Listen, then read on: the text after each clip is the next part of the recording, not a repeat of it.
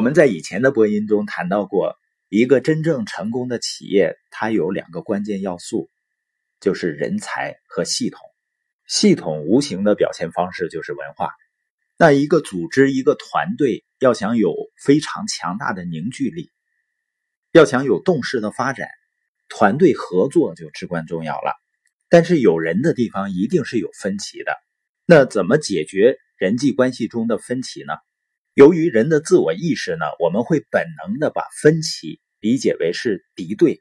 所以一般面对分歧的时候，人们会产生情绪，产生对立。那正确的态度就是，对于团队成员之间因为深入思考而产生的分歧，要把它当做是学习的机会，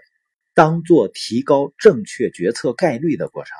因为人和人之间能够合作，一定是基于相同相近的理念和价值观，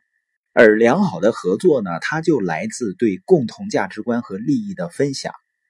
相同的追求价值观和利益的方式。所以呢，要理性并善待对方，同时呢，合作方之间必须愿意突破分歧，深入交流和探讨。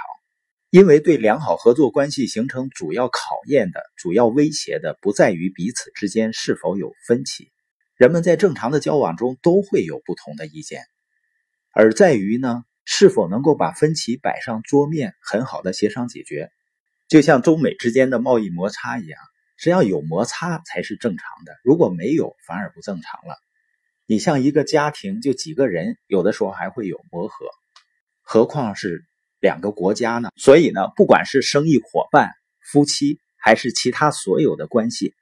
出现分歧了，首先要意识到这是好事儿，这是提高成长的机会。然后呢，深入的交流和探讨，了解、理解对方的观点。如果能够这样做的话，